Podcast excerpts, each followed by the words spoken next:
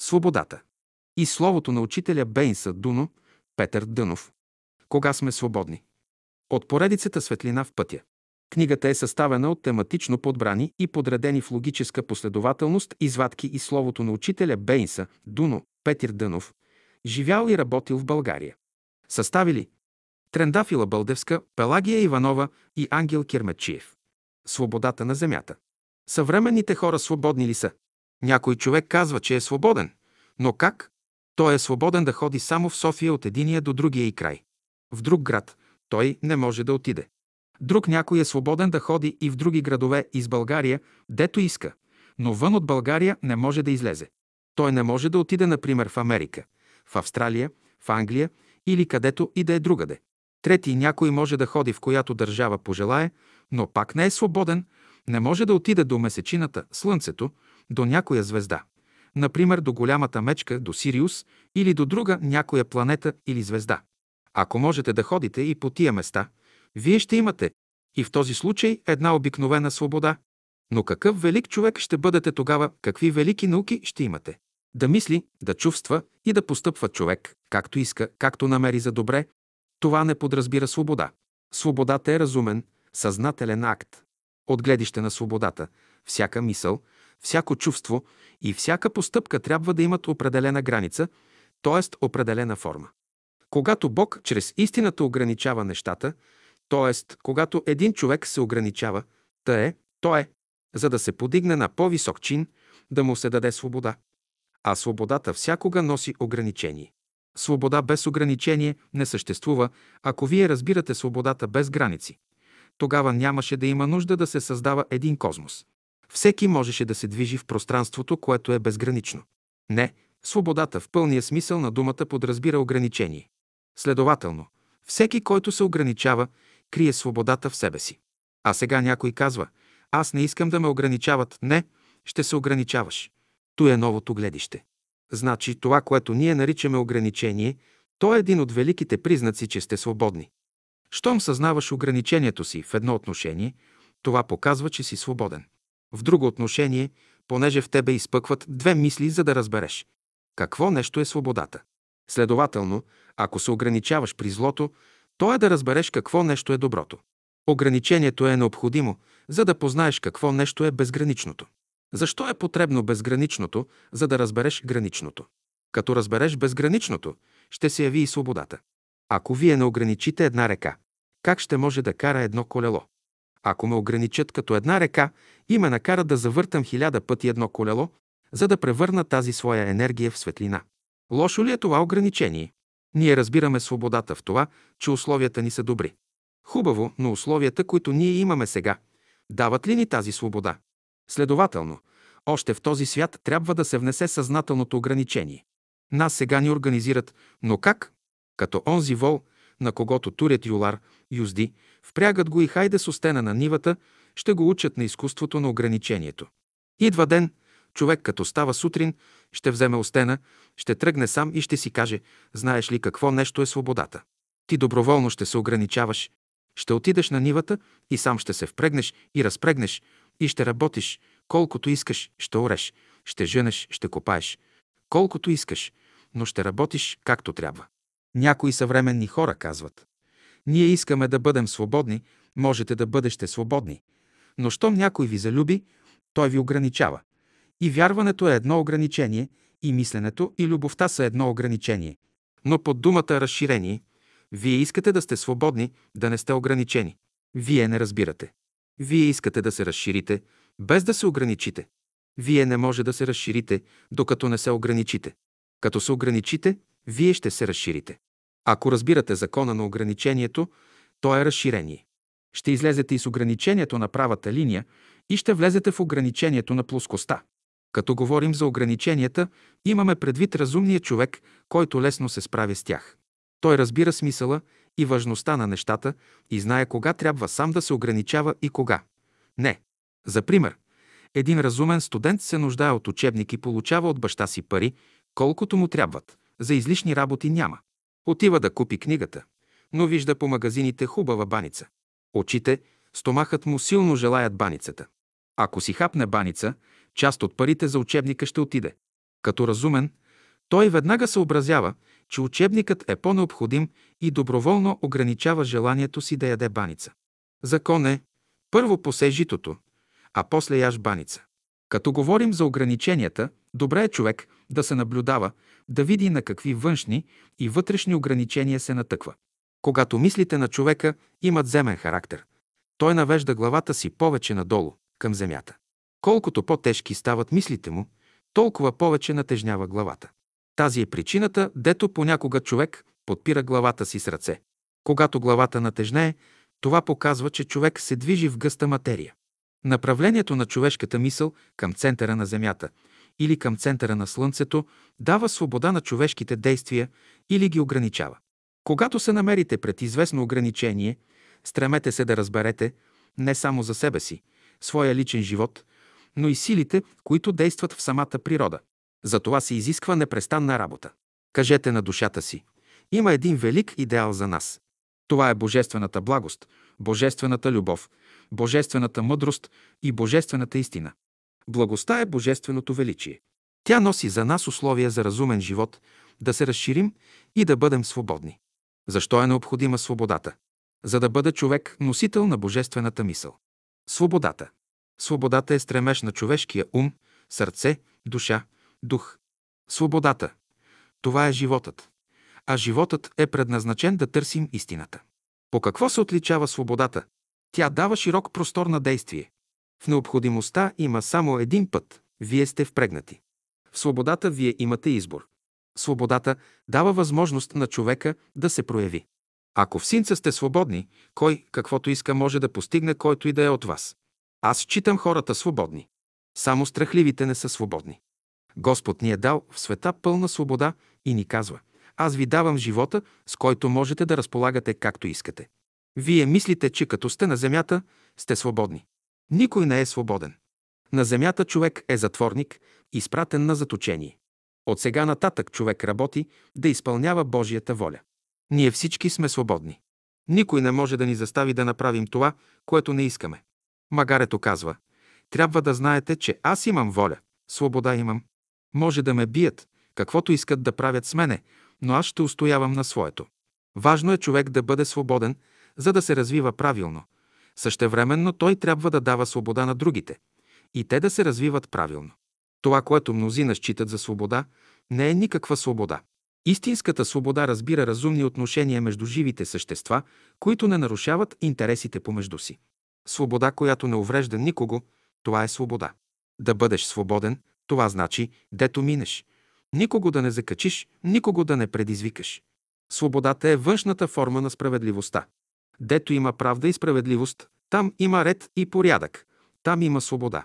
Сега на всички предстои да решите един от важните въпроси – да съм или да не съм, т.е. да съм роб или да съм свободен. Това значи да служиш на необходимостта или на свободата. Думата свобода значи пробуждане, служене на духа. Да служиш без закон, това е свобода. Дето е законът, там няма свобода. Свобода – това е отношението към единия Бог. Робство – това е отношението към множеството. Свободата и другите светове. Светът на светлината изисква свобода. Който се движи в този свят, трябва да бъде свободен. Не можеш да мислиш свободно, ако не влезеш в Божествения свят. Светът на топлината също изисква свобода. Не можеш да чувстваш свободно, ако не влезеш в духовния свят, т.е. в света на топлината. Светлината регулира топлината, а топлината – силата. Следователно, свободният в Божествения свят е свободен и в духовния. Свободният в духовния свят е свободен и в физическия. Сегашните хора търсят свобода, но не по божествен начин и вместо да я получат, объркват конците, не са хванали както трябва. Ако знаят отде да хванат и как да намерят края на конеца, всичко ще върви добре. Има нещо объркано в умствения, в духовния и в физическия свят на хората. Те са отделили тези светове, така като че нищо общо няма между тях. Това е все едно да мислите, че между мозъка, дробовете и стомаха няма никаква връзка.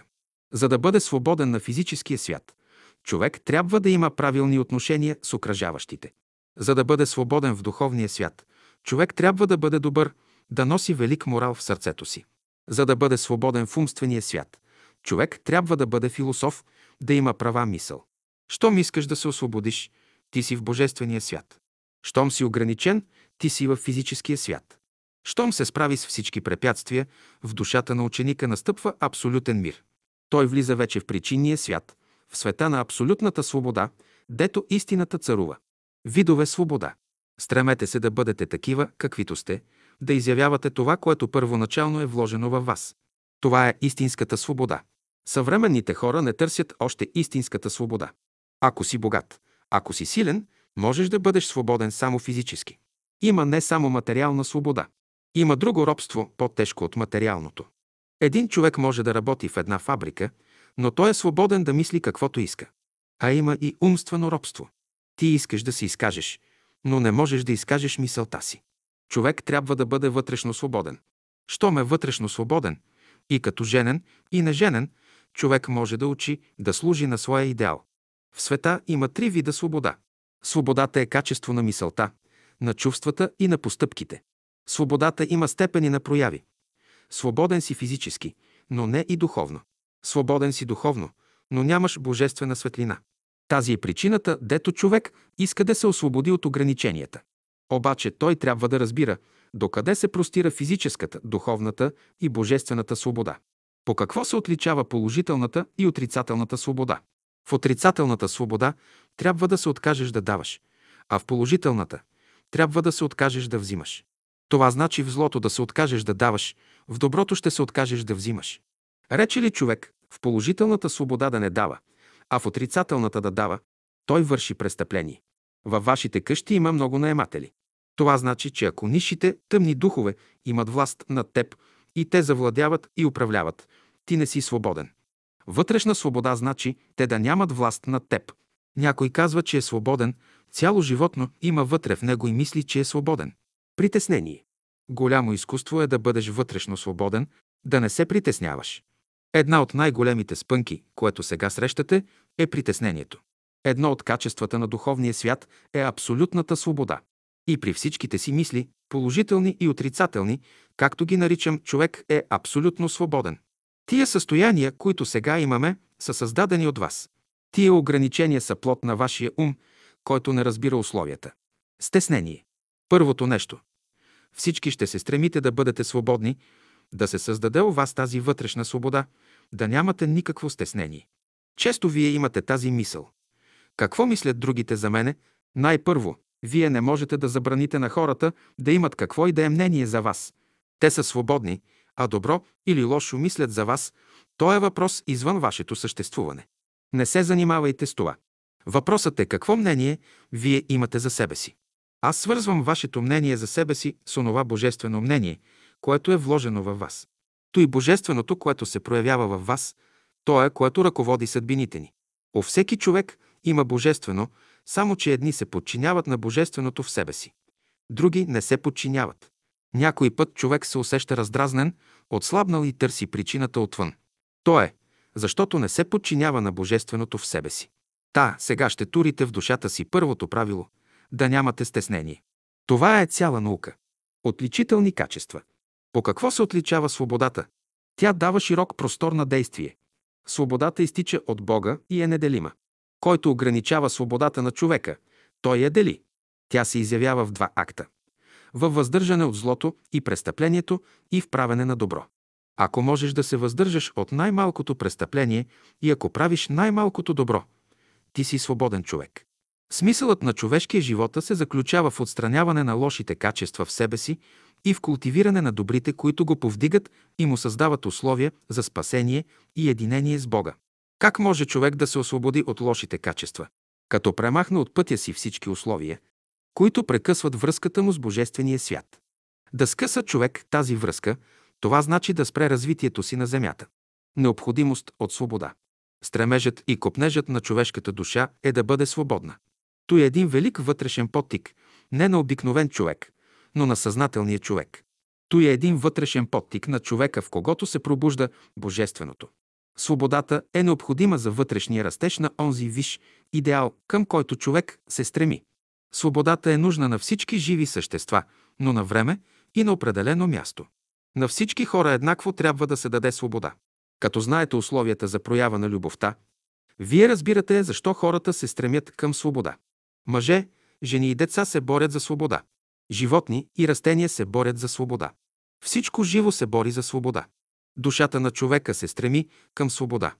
Но за да я постигне на помощ, трябва да й дойде духът със своята сила. Бог желая нашата свобода. Следователно, това движение в света за свобода се дължи именно на Божественото, което се бори вместо нас. Стремежът на човека за свобода е божествен. Щом знаете това, пазете се да не осъкатите в себе си този стремеж.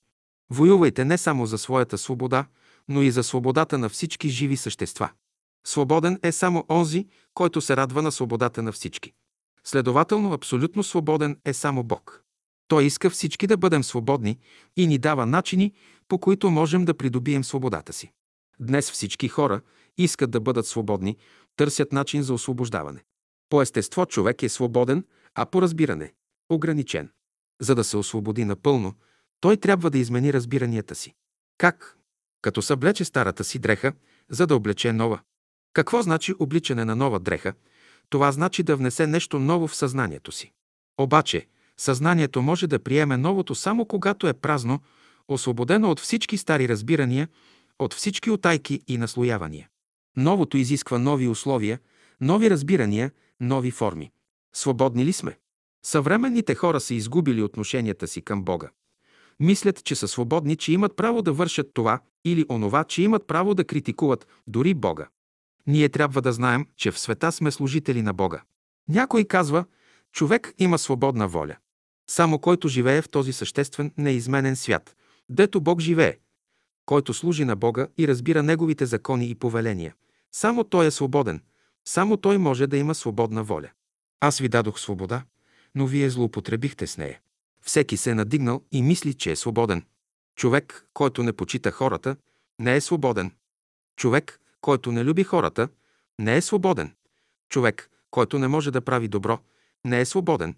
Човек, който не използва разумно условията, не е свободен. Днес всички хора работят насилствено. Това не е свобода. Дето е законът, там няма свобода.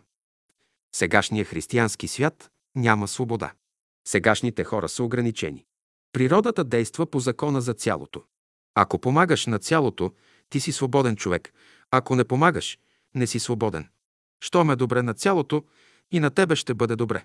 Кръкът е свободен, когато върши службата си добре. Това показва, че цялото тяло е добре. Ако цялото тяло не е добре и частите не са добре. Хората не мислят за цялото, но искат цялото да мисли за тях. Бог изпраща хората на земята свободни, да се чувстват независими и да живеят като князе. Какво правят те? Намират някой мъж или някоя жена и се обвързват. Те изгубват свободата си и падат по-долу от княз, после се оженват. Стават обикновени, най-после се развеждат, стават посмешище на хората. Някои хора мислят, че са свободни, а всъщност всички са впрегнати. Някъде по двама, някъде по трима или по четирима заедно. От време на време ни разпрягат да си починем. Щом си починат, господарят пак ги впряга на работа. Днес всички хора са роби. Всеки е роб на някого и на нещо, а заблуждава другите, че може да владее. Той мисли, че като се ожени, като има жена и деца, ще бъде господар на условията. В края на краищата той изпада в положението на овца, на която изяждат агънцата и най-после отнемат и нейния живот. Ако изяждат вашите мисли, ако изядат вашите чувства, ако изяждат вашите постъпки, да е свободата ви, който служи на хората, не е свободен. Комуто служат хората, и той не е свободен. За да влезе в правия път, човек трябва да различава същественото от несъщественото. Човек трябва да бъде свободен от всички амбиции за завладяване.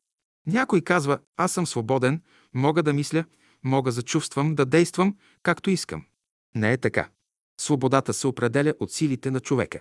За пример, ако носът на някой човек е дълъг 4 см, той показва какво е количеството на силите, вложени в мозъка му. Не е ли свободен човек да си избира занаят какъвто иска? Човек е свободен да работи каквото иска, но в края на краищата носи последствията на своя избор. Понеже човек е свободен в своите действия, погрешките в живота му идат като естествено последствие на неговата свобода. Обаче едно се иска от него – поправяне на погрешките. Проявявайте се свободно, без лъжа, кражба и убийство, защото всеки получава заслуженото. Като се радваш на любовта на всички хора, на техните мисли и чувства, това значи да си роден от Бога и да си свободен от грях. Кога сме свободни? Свободата и Бога. Свобода има само там, дето е Бог. Съвременните хора са изгубили отношенията си към Бога. Мислят, че са свободни, че имат право да вършат това или онова, че имат право дори да критикуват. Та обичта значи е законът, който показва свободата, дето можем да се проявим. Бог иска да ни остави свободни, да се проявим навсякъде, каквото и да вършим. Доброто и злото ние ги проявяваме. Той винаги се оттегля. Ние да се проявим. Когато ние приемем Бога в себе си, ще бъдем свободни. Кога човек е свободен? Когато служи на Бога, т.е. на цялото. Който живее в този свещен, неизменен свят, дето Бог живее, и който служи на Бога и разбира Неговите закони и повеления. Само Той е свободен, само Той може да има свободна воля. Човек е свободен само когато изпълнява волята на Бога. Човек трябва да знае във всеки момент каква е волята на Бога и да я направи. Когато Бог каже нещо на човека и той го направи веднага, тогава ще бъде свободен. Човек е свободен да изпълни или да не изпълни Божията воля, но ще носи последствията на своята свободна и неразумна воля. Търсите ли свободата, служете на Бога. Търси ли своята слава, ще бъде роб на условията, а онзи, който търси Божията слава, ще бъде свободен. Съединете се с любовта и разединете се от света. Съединете се с Бога и разединете се от света и вие ще бъдете свободни. Свободата и духът. Душата на човека се стреми към свобода. Но за да я постигне на помощ, трябва да й дойде духът със своята сила. В дълбочина работи човешкият дух. Духът започва да работи за онази велика мъдрост, която е необходима, за да схванем смисъла на живота. След това той започва да приготовлява условията за свободата, която е висшето, към което се стремим. Всички се стремим към какво? Да се освободим от ония ограничения, които светът ни налага. Човек трябва да прави само онова, което излиза отвътре по свобода на духа, по вътрешно разположение на ума и сърцето. Само по този начин той ще се чувства с душа свободна от всякакви ограничения и външни влияния. Ние ще отворим умовете си, ще отворим сърцата си, ще отворим душите си, ще отворим духовете си за великото, за възвишеното. Тогава ще дойде Божественият дух, който ще донесе свобода на човечеството. Кога ще стане това?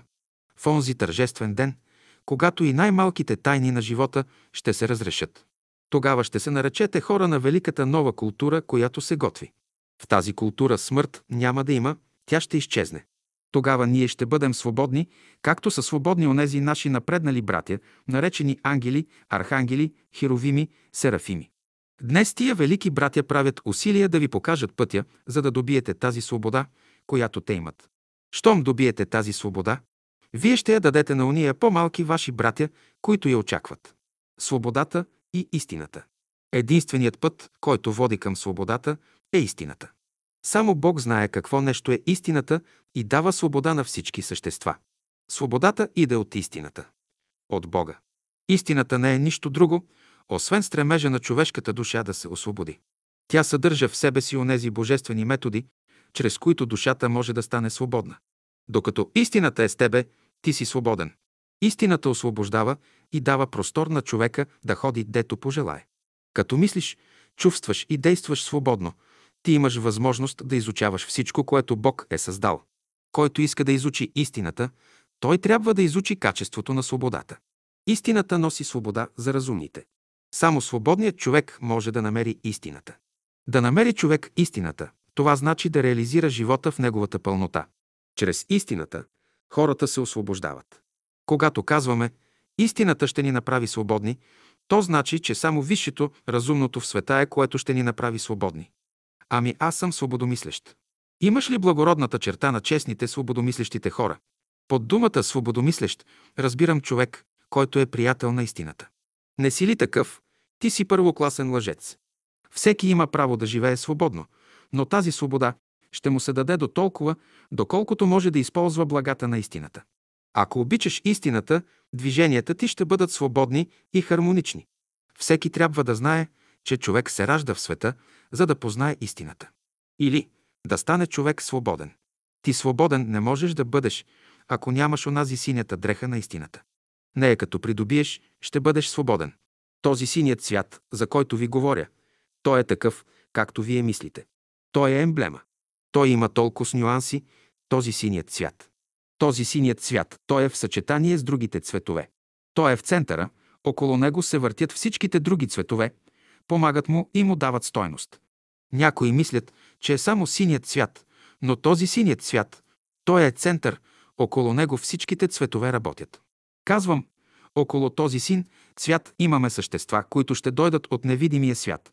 Ще те учат как да бъдеш свободен. Човек трябва да бъде научен как да пази своята свобода, която Бог му е дал, свободата, която любовта е дала на човека, свободата, която мъдростта е дала на човека. Истината ще дойде тя да пази свободата, която си добил в мъдростта и в любовта. Казвам, като ви говоря за любовта, говоря за свободата на мъдростта. А истината е, която ще ви научи как да пазите онази свобода, която ще пази свободата на любовта и свободата на мъдростта. Това е вътрешно мистично отношение. Един ден ще дойде, когато няма да жертваме истината за нищо на света. Обаче всяка една жертва, която се прави, не е изгубена. Щом жертваш свободата, ти един ден ще намериш истината. Свободата и любовта. Свободата е мярка за любовта. И когато обичаш, и когато те обичат, вие трябва да бъдете свободни. Съществените качества на любовта са, че тя дава свобода и всичко жертва. При любовта не трябва да се привързваш. Всички вие имате по един обект в живота си. Или къщата, или парите, или службата, или децата, или това онова. Не, не за да се прояви любовта. Вие не трябва да имате абсолютно никакъв обект. Да имате обект, то значи да концентрирате слънчевата светлина в един крайно малък фокус и там да разтопявате мъчно топимите и неразтопимите елементи. Ти люби дъщеря си, но тя да не ти стане обект, от който да очакваш нещо. Който има любов, той е освободен. Който няма любов, той е вързан. Ако имате слаба вяра, слаба воля, вие сте вързан. Трябва да дойде някой да пререже въжето, да ви освободи. За да се освободи човек, нужни са много методи, нужно е приложение. Искате ли да бъдете свободни, прилагайте любовта. Когато се подчинява на любовта, човек всякога е свободен. Правите ли нещо, правете го от любов. Само по този начин ще бъдете свободни. Единствената, на която не трябва да се дават никакви съвети, е любовта. Щом дойде при вас, поздравете я, дайте и свобода да върши работата си, както тя знае. Да намериш закона на любовта, значи да намериш свободата си. Свободата не предшества любовта. Там се лъжат всички. Всички нещастия, дадени в света, проистичат от раздвояване на съзнанието, а пък раздвояването на съзнанието зависи от това дали любовта да пожертваш или свободата. Какво трябва да правя? Две неща казал Христос, за да разрешите въпросите. Вие трябва да разбирате отношението на великото в света, на великото, на безграничното, безначалното, отношението между великото голямо и великото малко. Вие трябва да разбирате отношението между тези две величини. Щом искаш да бъдеш щастлив, ти трябва да вървиш по пътя на великото. Щом търсиш любовта, ти трябва да вървиш по пътя на великото голямо. Никаква друга философия няма. Там е разрешението. Ако ти искаш да вървиш по пътя на свободата, трябва да вървиш по пътя на великото малко. В единия случай ще се увеличаваш, а в другия случай ще се намаляваш. Ако ти не можеш да намериш примирение между увеличаването и смаляването, ти не можеш да решиш въпроса. Свободата се допуща по закона на смаляването. Трябва да се отречеш от много работи, за да станеш свободен. Например, тежко ти е нещо, носиш голям кош с хляб, ограничена ти е свободата. Дадеш един хляб на този, на онзи и като раздадеш всичкия хляб, хвърлиш коша и казваш «Слава Богу, освободих се, законът на любовта е обратен. Ти ще ядеш. Нямаш нищо, празен си. Вземеш един плод, претегляте като те туря на везните и след като си изял плода, ще намеря, че си станал по-тежък, отколкото по-рано. Ти си се увеличил. Ти искаш да бъдеш щастлив, трябва да придобиеш нещо. Ако пък искаш да станеш свободен, ще дадеш нещо. Единият процес е обратен на другия. Те са два процеса диаметрално противоположни. Под закона на свободата ти разбираш да натрупаш много неща, да имаш къща, ниви и прочее. Това не е свобода. Всички страдания, от какъвто и да са характер, проистичат от едно несъзнателно пожертване на любовта. Когато страдаш, трябва да знаеш дали това страдание е твое или чуждо. Но всички страдания са все от това, че любовта е пожертвана, пожертвано е това, от което животът проистича. Има вече недоимък от живот у вас. Някои казват, Аз искам да съм свободен. Свободен ще си, ако служиш на любовта, иначе ще слугуваш на мамона и ще бъдеш роб. Едновременно на Бога и на мамона не можете да служите по никой начин. Когато човек е пожертвал любовта заради своята свобода, той е създал всичките си сегашни нещастия.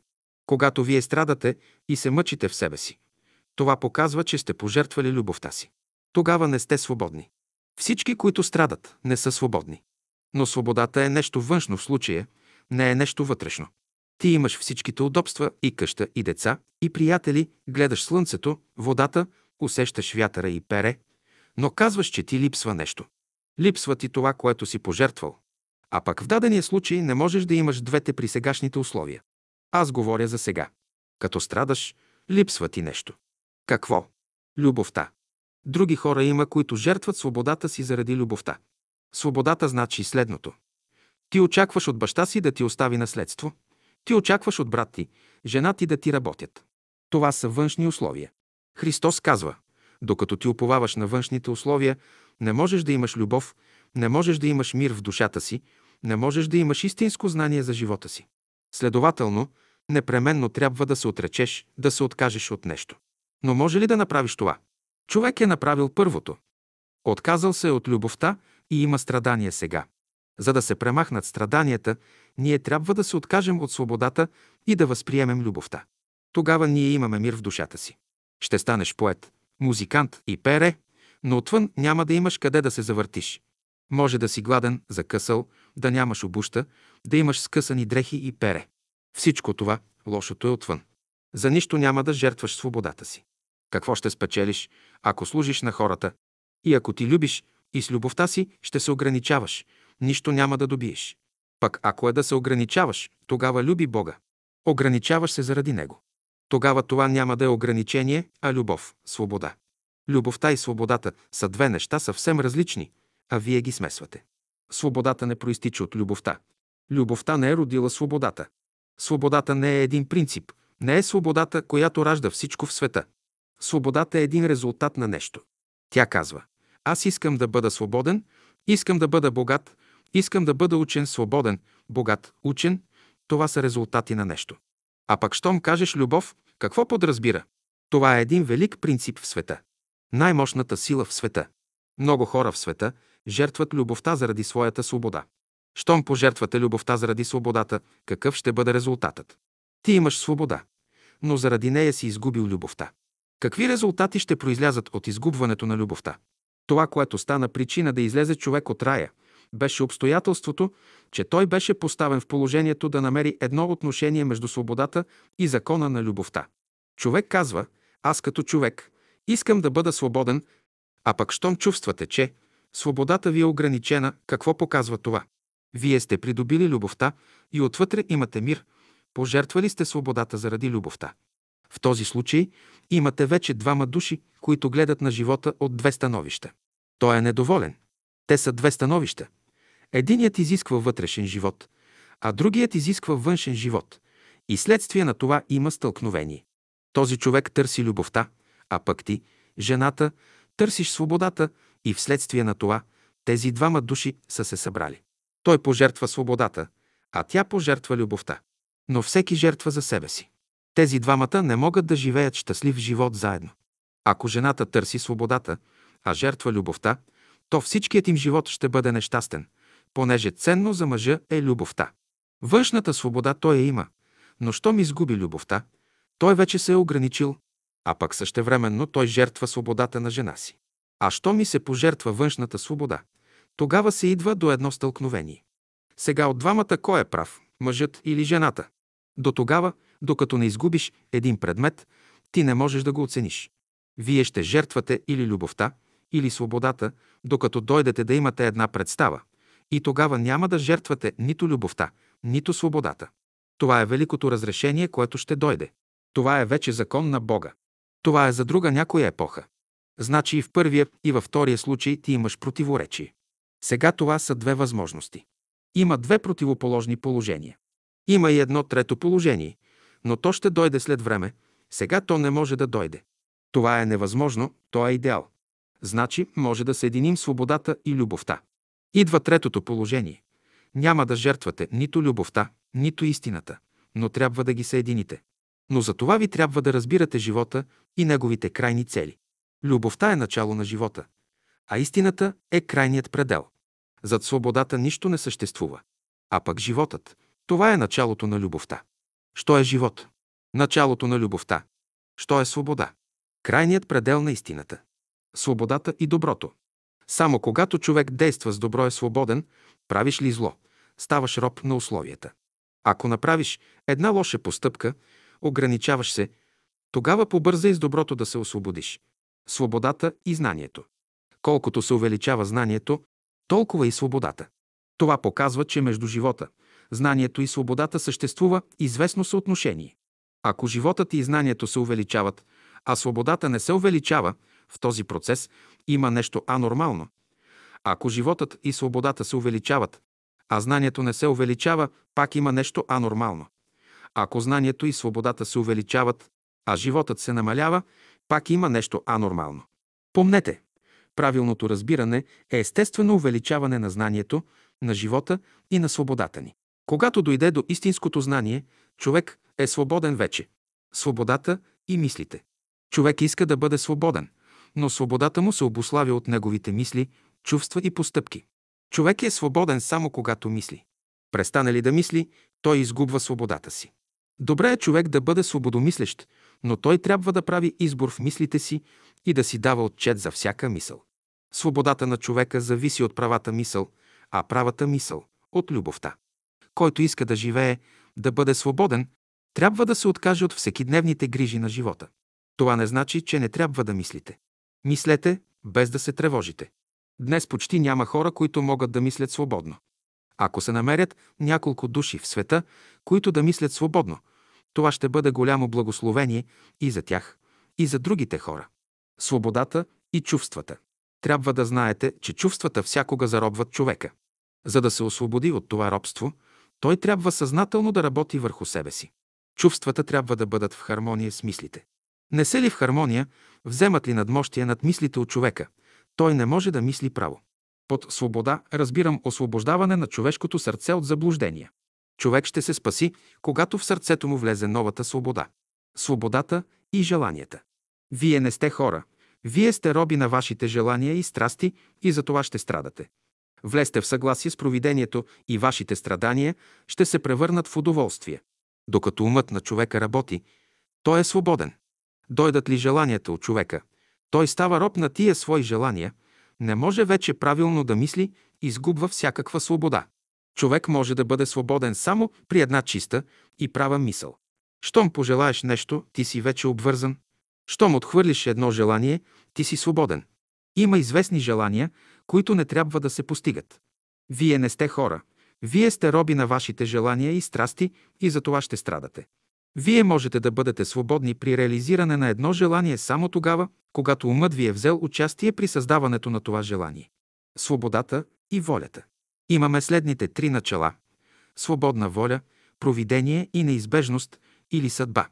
Свободната воля е бъдещето на човека, провидението е настоящето, а неизбежността е миналото на хората. Провидението е основната точка, от която произлиза неизбежността. Когато човек е в несъгласие с провидението, той няма свободна воля, а ако е в съгласие с Бога и с Неговите наредби, той има свободна воля. Тогава много лесно ще разрешите въпроса. Защо ви преследва съдбата? Защото сте в несъгласие с провидението. Защо не ви преследва съдбата? Защото сте в съгласие с провидението. В човека е вложена възможността да греши. Защо греши? Защото има свободна воля. Ангелът обаче е лишен от тяло на желанията, поради което той няма възможност да греши. Щом имате свободна воля, у вас се явяват най-благородните зачатъци, които от милиони години стоят в дремещо състояние. Само който живее в този съществен, неизменен свят, дето Бог живее, който служи на Бога и разбира Неговите закони и повеления, само Той е свободен, само Той може да има свободна воля. Свободата и кармата. Онзи, който не се справя със своята карма и е подчинен на нея, не е свободен. Кармата е кал гъста, леплива, която не може да се измие лесно. Само любовта я отстранява. Само с любовта може да се ликвидира човешката карма – любовта към Бога. Като турите любовта в основата на живота си, условията ви ще започнат да се подобряват. В живота на любовта няма карма. Кой е свободен? Всичко живо иска да бъде обичано, да живее свободно и да се радва на благата, които природата дава. Кои донасят свободата? Войниците ли, които се бият на бойното поле? Хиляди и милиони хора са измрели, без да са донесли свободата. Ще кажете, че все са допринесли нещо. Допринесли са нещо, но къде е свободата? Само умрелите са се освободили, но живите не са свободни. Питам, кой човек е свободен? Затворникът свободен ли е? Докато си на земята, ти си затворен, следователно ограничен, роб на условията. Щом напуснеш земята, ставаш свободен. Вън от земния живот ти си свободен човек. В земния живот ти си роб. Ако погледнете на човека с окото на ясновидеца, той представлява следната картина. В средата е човекът, а от него излизат много нишки, които го държат вързан. Тези нишки са като лъчите на слънцето. Докато е свързан с тези нишки, човек постоянно се усеща спънат. Иска да мисли, иска да чувства, не може. Иска свободно да прояви волята си, пак не може. Иска да къса тия връзки, не може. Не знае законите как да ги къса. Ще се молите, ще правите усилия, ще късате внимателно нишка след нишка, докато един ден се почувствате човек със свободна мисъл, със свободни чувства и свободни действия. Който служи на хората, той не е свободен човек. Комуто хората служат, и той не е свободен. Всеки се е надигнал и мисли, че е свободен. Човек, който не почита хората, не е свободен. Човек, който не люби хората, не е свободен. Човек, който не може да прави добро, не е свободен. Човек, който не използва условията, не е свободен. Днес всички хора работят насилствено. Това не е свобода. Ама самотен съм, докато си самотен, ти си свободен. Свободният човек се подчинява на природните закони. Съвременните хора се намират под влиянието на своите страсти, пороци, заблуждения, криви мисли и считат, че са свободни. Не огън е това. Докато не мине през този огън и не се пречисти, човек не може да бъде свободен. Когато тялото на човека е здраво и силно, отвън нищо не може да го засегне. В престъпнически халат да го облекат и бука и на краката да му турят. Той пак ще си остане свободен, напълно неограничен. Здравето си остава здраве, силата си остава сила, чистотата си остава чистота. Никой не може да ограничи свободата. Никой не може да я засегне. С други думи казано, ако в живота си човек не употреби насилие, ако в сърцето си не употребява лъжа и ако в ума си не внася зло, той е свободен, никой не може да го ограничи. Свободен е оня, който има отличен ум, отлично сърце, отлична воля, отлична душа и отличен дух. Свободата е резултат на усилена работа върху себе си. Само съвършеният е свободен. Когато живее в пълна хармония с окръжаващата среда, човек е напълно свободен. Плата заробва, а духът освобождава. Ако си поробен, ти си в плата. Ако си свободен, ти си в духа. Човек трябва да бъде вътрешно свободен. Щом е вътрешно свободен, и като женен, и неженен, човек може да учи, да служи на своя идеал. Свобода има само в любовта. Свобода има само в мъдростта и знанието. Свобода има само в истината. Които искат да живеят братски, не трябва да са наблизо, между единия и другия да оставят разстояние. За да живеят хората добре, трябва да живеят на известно разстояние един от друг. Хората са проникнати един в друг, вследствие на което никой човек не е свободен. Защо хората се проникват едни други? Защото срещат на пътя си препятствие. Като се проникнат взаимно, те търсят път за освобождение от препятствията.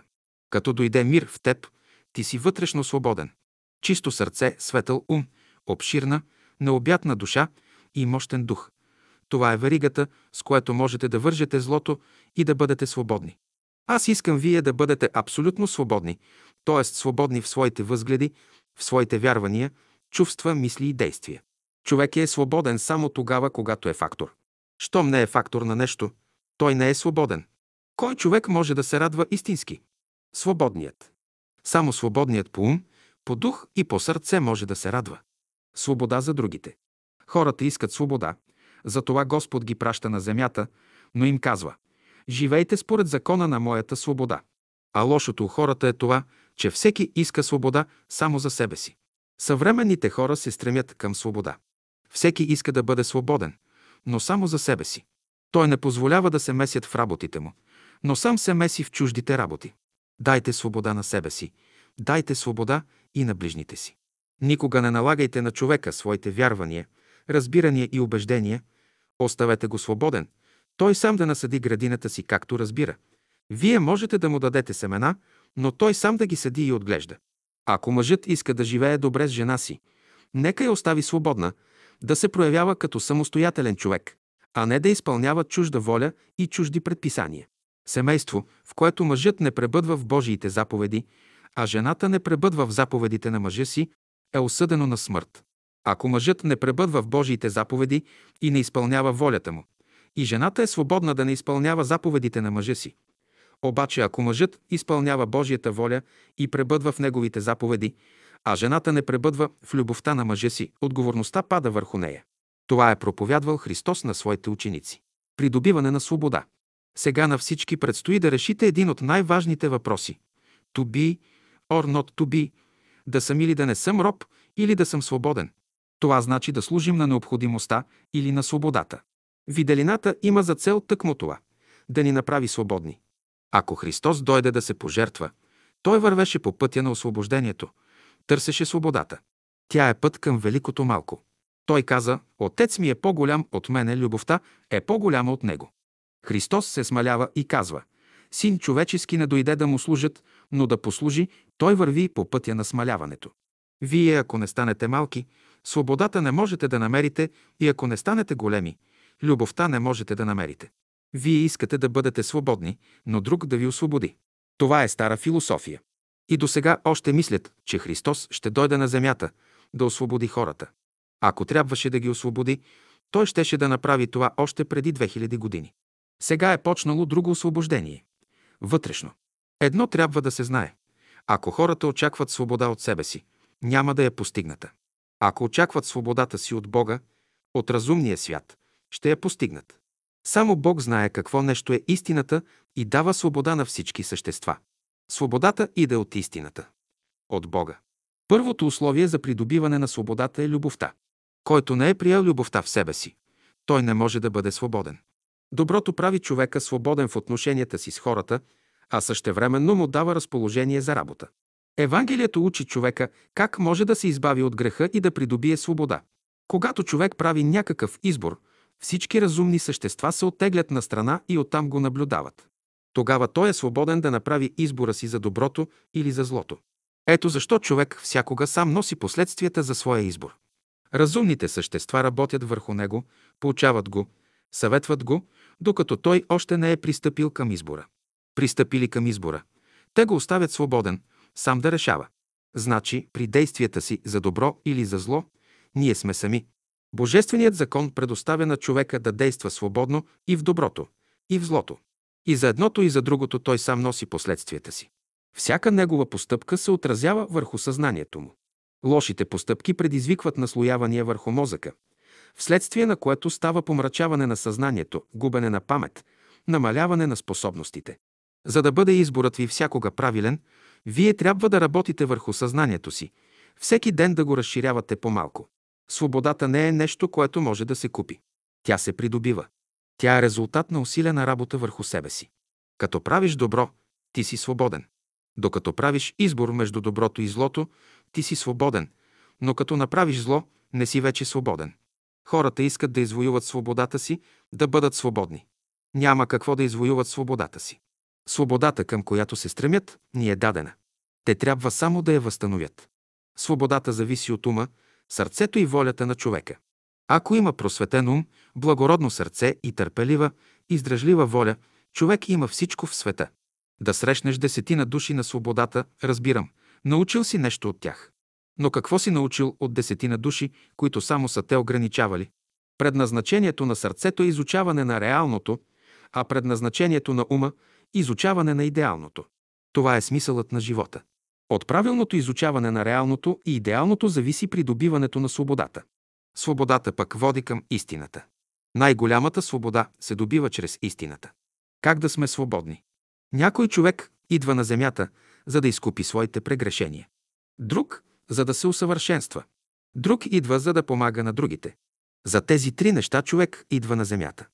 Ако те изпратят за изправяне, това не е по твоя воля, по закон си дошъл. Като те пратят като ученик да се учиш, да се усъвършенстваш, малко си по-свободен. А като си дошъл да помагаш, ти си още по-свободен.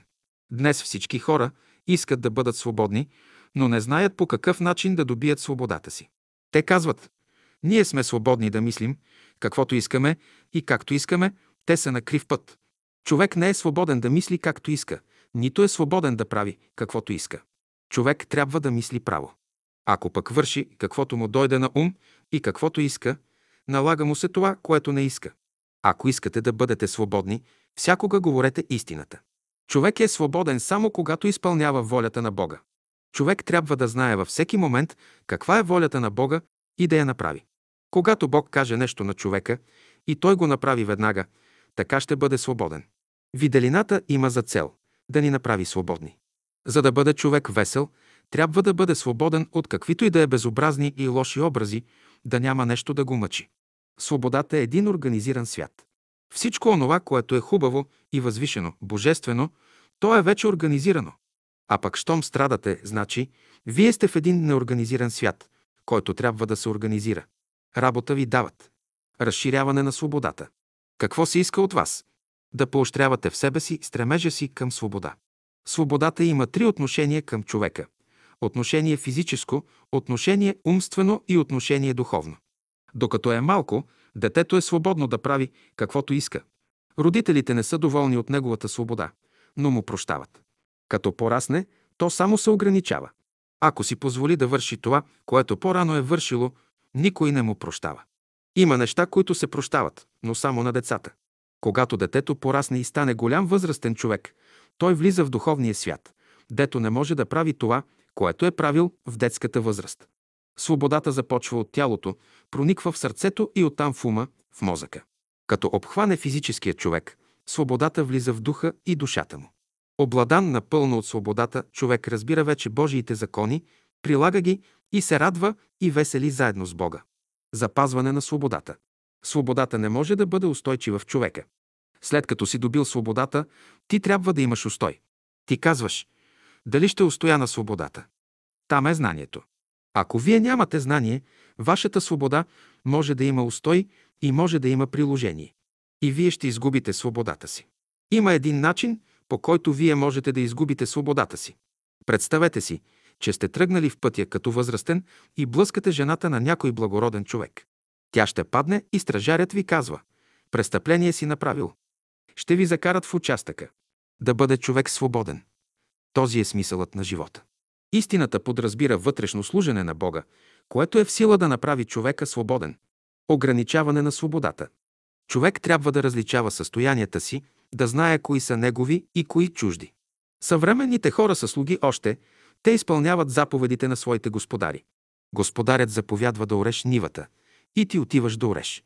Ти си чиновник, отиваш на работа.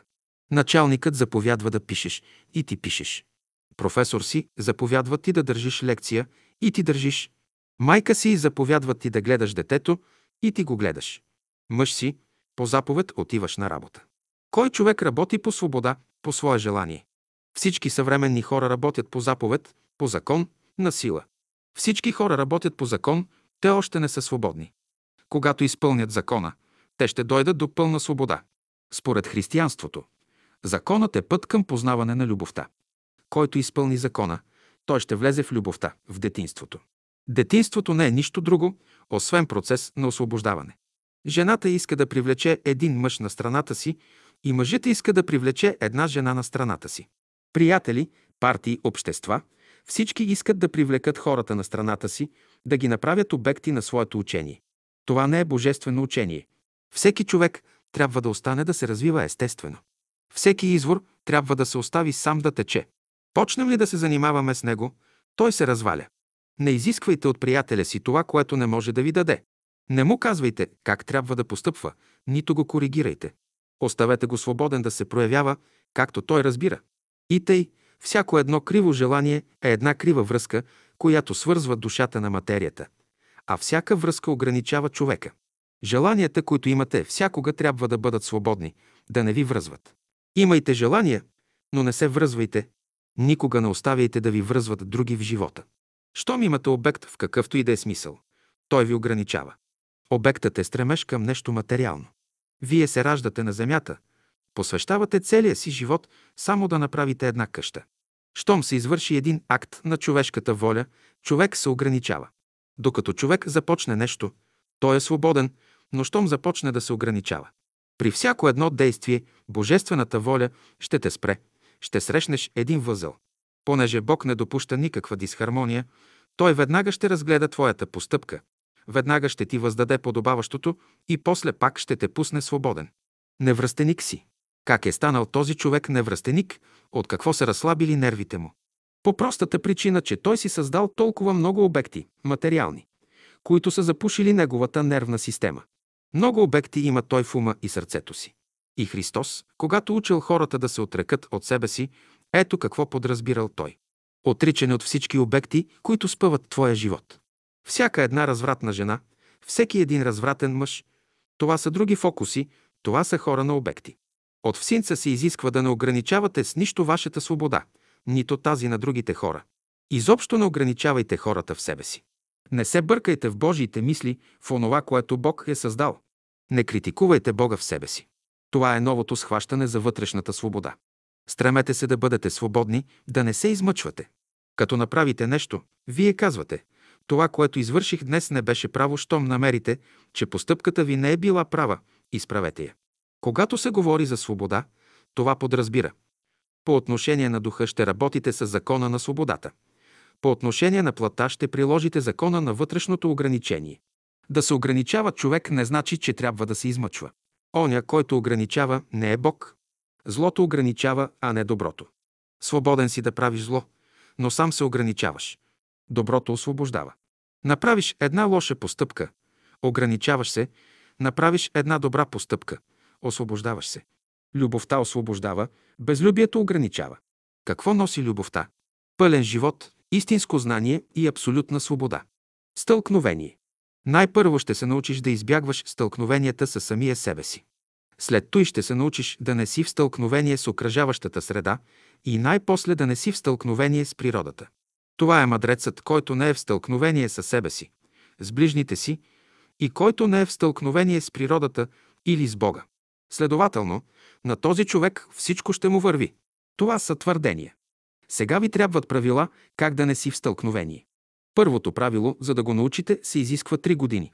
Ако дойдете при мене 3 години, трябва да ви преподавам, за да научите едно правило да не си в стълкновение с физическото поле.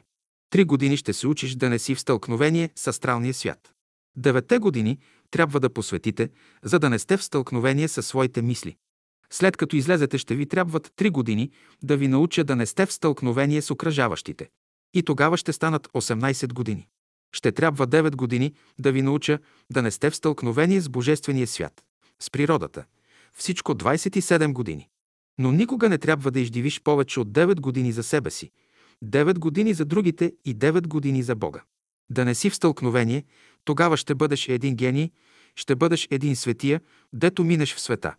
Всичко пред тебе ще бъде отворено, всички врати ще бъдат отворени и богатството ще бъде на твое разположение, каквото намислиш, ще стане.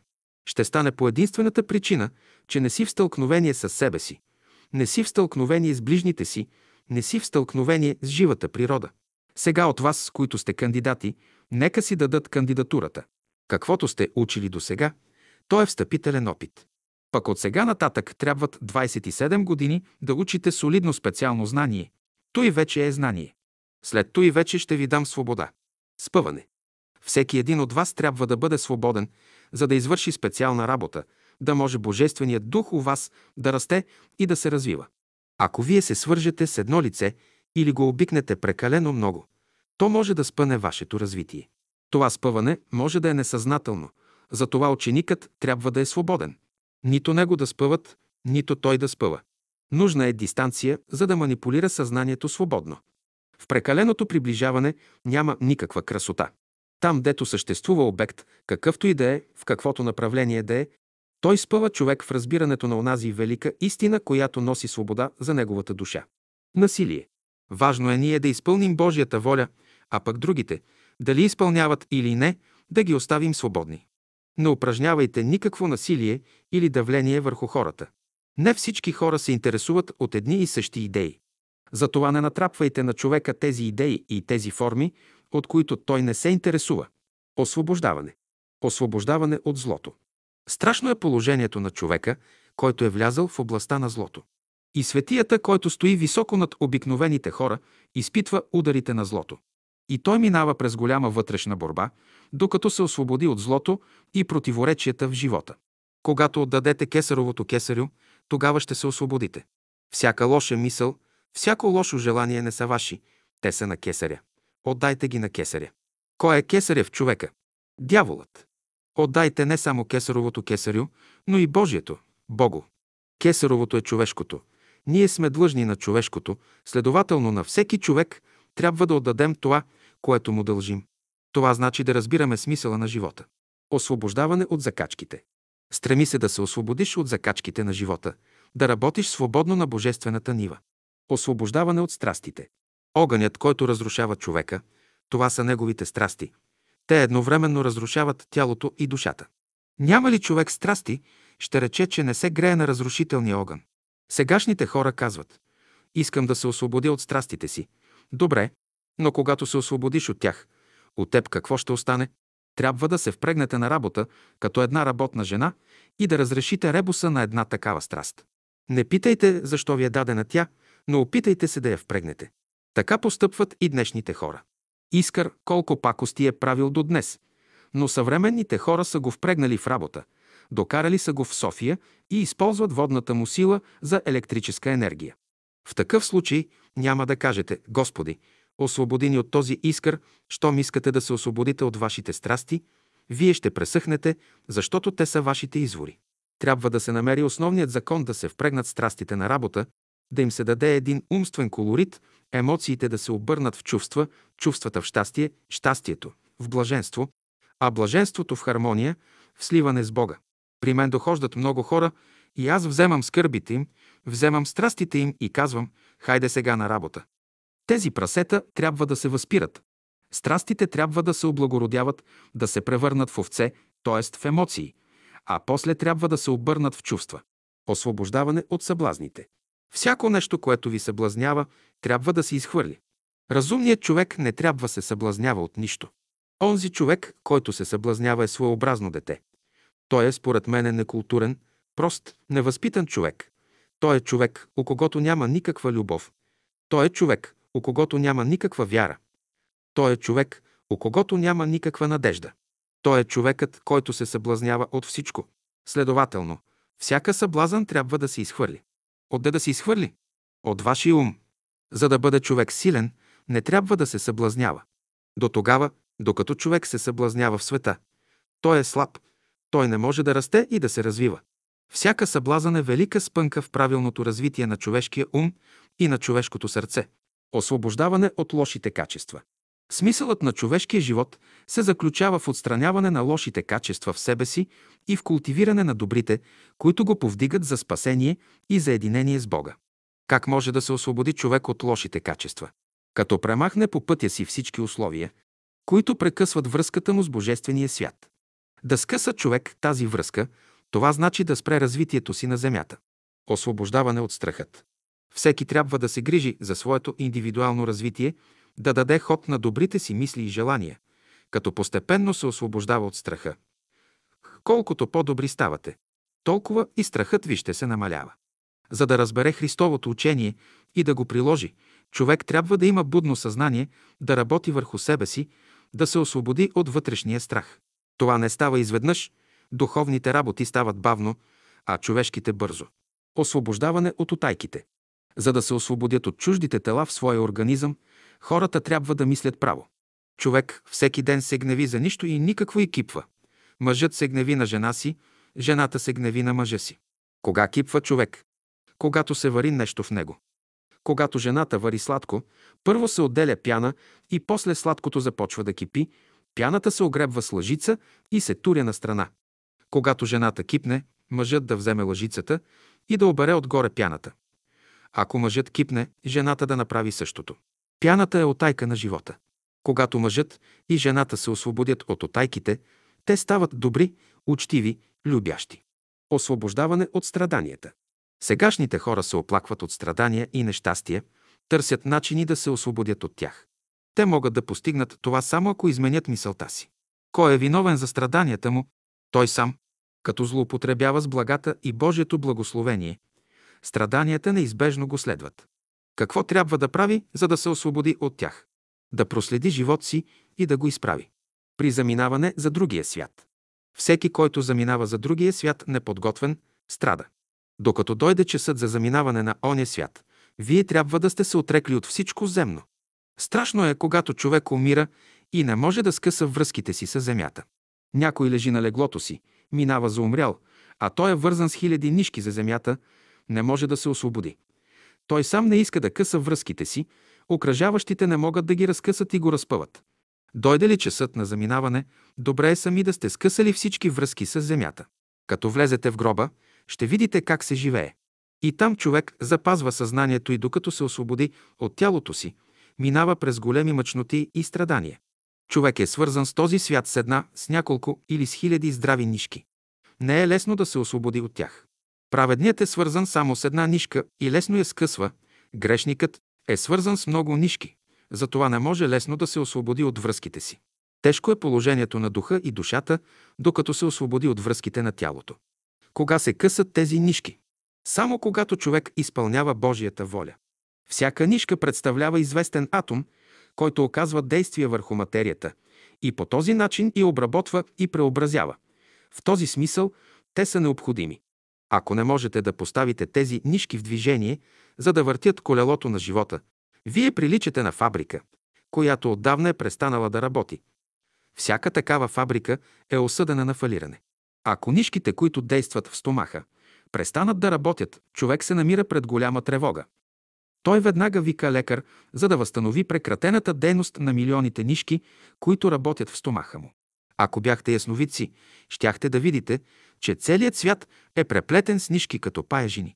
Това не е никаква паяжина, но пътища, по които Бог работи и начини, по които човек може да изпълнява Божията воля. Казвам му, братко, ти трябва да си заминеш вече, раздай си богатството. Ами ти сигурен ли си? Да не ни лъжеш. Не, още тази вечер повикай нотариус и раздай всички, че утре да не си закъснял. Защо ще оставиш другите да дигат шум след тебе?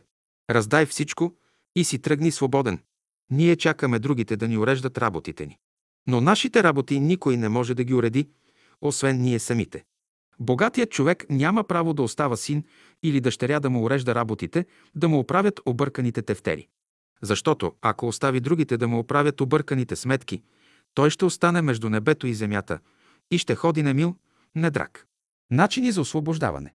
Освобождаване чрез Божественото. Всичко онова, което е божествено, освобождава. Освобождаване чрез вяра. Всички от вас да се освобождават с вяра, с надежда, с любов, с истина. Освобождаване чрез закона. Защо хората не са свободни днес? Защото не знаят да използват правилно условията, които съществуват.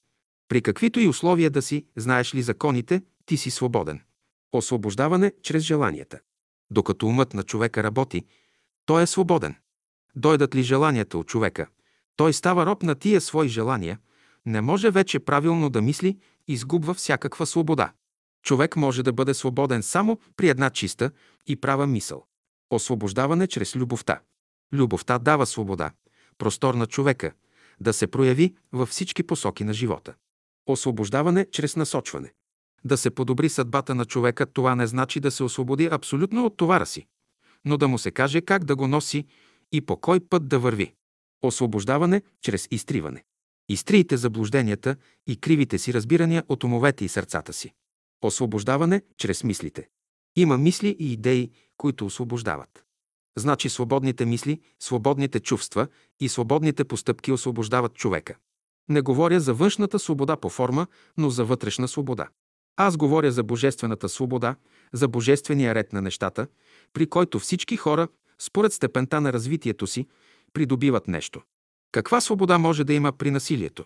Всеки трябва да съзнава длъжността си и свободно да я изпълнява. Освободете ума си от отрицателните мисли и сърцето си, от нечистите чувства и започнете да мислите върху въпроса, който ви интересува. Освобождаване чрез пречистване. Както песъчливите пластове в природата служат като филтри и прецеждат мътната и нечиста вода, също така, чрез различните органи и системи в своя организъм човек се пречиства и освобождава от непотребните и нечисти вещества. Това пречистване се постига по физически начин, обаче за психическото пречистване на човека служат психическите филтри, семействата, обществата и народите. Те са условия за пречистване на човешките мисли, чувства и постъпки. Щом мине през тях, той излиза на повърхността на земята като чист извор, без никакви матилки и нечистотии. Нечистата вода се освобождава от примесените и разтворените в нея вещества и чрез дестилация, т.е. превръща се във водни пари и отново се охлажда във вода. Това се постига чрез огън или чрез слънчеви лъчи. Следователно, който иска да се пречисти психически, трябва да мине през огън или да се изложи на действието на слънчевите лъчи. Страданията, нещастията представляват огъня, през който той минава. Освобождаване чрез светлината. Отворете се за божествената светлина, която ще ви освободи от всички мъчноти и противоречия. Как проверявате, че в ума и в сърцето ви влиза божествената светлина? Божествената светлина не внася никакво раздвояване в човешкия ум и в човешкото сърце. Тя е подобна на чиста планинска вода, която освежава и ободрява човека. Освобождаване чрез смаляване. Днес повечето хора се намират в голямо ограничение и се смущават. Не знаят как да излязат от това положение. Вързани са краката, ръцете, умовете, сърцата им и те се чудят как да се освободят. Те питат, защо Бог ни постави в това положение? Бог не ги поставил, а те сами. Питате, какво трябва да се прави сега? Развържете се от връзките, с които сте вързани. Човек може сам да се развърже. Знание е нужно за това. Приложете смаляването, да измъкнете ръцете и краката си от въжетата, които ви държат. Не знаем как да се смалим, знаете, но не искате да се смалите, страх ви е да не се обезличите. Да се обезличите, това е закон на самоотричане. Това се иска от вас. Да се отречете от майка си и от баща си, от своя живот. Това значи да се самоотречеш. Това значи да се отречеш от робството и ограничението. Няма да забравиш майка си и баща си, но ще се откажеш от това в тях, което те ограничава. Да се освободите от ограниченията, това значи да придобиете по-голяма сила, отколкото някога сте имали. Свободен човек. Важно е човек да бъде свободен, за да се развива правилно. Свободата за човека е тъй необходима, както въздухът. Човек всякога се стреми към свобода. Всички хора искат да бъдат свободни. Някой казва, не съм ли свободен? Вие мислите, че като сте на земята, сте свободни. Никой не е свободен. Преди всичко, вие не се разбирате. Как може да сте свободни? Малкото дете, увито в пелени, не е свободно. Щом се изправи на краката си, то е свободно вече, може да се движи дето иска. Като старее човек пак загубва свободата си. Не е страшно, когато краката на човека не държат и стават причина да залита на една или друга страна. Страшно е обаче, когато човек изгуби умствената си свобода и започне да залита. Няма по-страшно от това. Да изгуби човек свободата на мисълта си и да се поддава на чужда мисъл. Аз наричам свободен човек оня, който люби Бога. Който не люби Бога, нито е свободен, нито учен, нито благороден. Свободата подразбира служене на Бога. Свободен е само онзи, който служи на Бога и изпълнява Неговата воля. Ако помагаш на цялото, ти си свободен човек, ако не помагаш, не си свободен. Щом е добре за цялото, и на тебе ще бъде добре. Кракът е свободен, когато върши службата си добре. Само разумният, добрият и свободният човек може да владее земята и да бъде господар на по-слабите същества. Кой човек е истински свободен? Свободен човек е онзи, който като го калят, той не се каля. Колкото и да го калят отвън, той не губи равновесие. Калта сама по себе си се чисти. Свободен човек е онзи, който от никакъв огън не изгаря. Съвременните хора се намират под влиянието на своите страсти, пороци, заблуждения, криви мисли и считат, че са свободни. Не огън е това. Докато не мине през този огън и не се пречисти, човек не може да бъде свободен. Като дойде свободата, човек започва съзнателно да работи. Христос иска да каже, аз не искам да ми дадете всичкото си време, а само това, което не знаете как да употребите, па колкото и малко да е това време. А другото време, през което сте заети, свободни сте, вършете си своите длъжности в живота. Великото учение ни най-малко не подразбира да оставим другите си длъжности в живота, но онзи час, който е определен, трябва да го дадем. Като се говори за свободата, това подразбира по отношение на духа, ще работите с закона на свободата. По отношение на плата ще приложите закона на вътрешното ограничение. Човек е свободен да греши, но няма право да греши. Той е свободен да прави добро, но не прави. Истински свободен човек е този, който живее без юлар. Ние се нуждаем от свободни хора, а не от роби. Какво ще ви даде робът? Хората имат и живот, и знание, и свобода, и въпреки това са недоволни. Аз обичам грешните хора, които се разкаиват. Затова подавам ръката си за помощ към всички слаби, невежи, грешници. Това може да е слабост, но и Христос имаше слабост към грешниците. Той дойде в света за тях, да им помогне, да ги повдигне и освободи.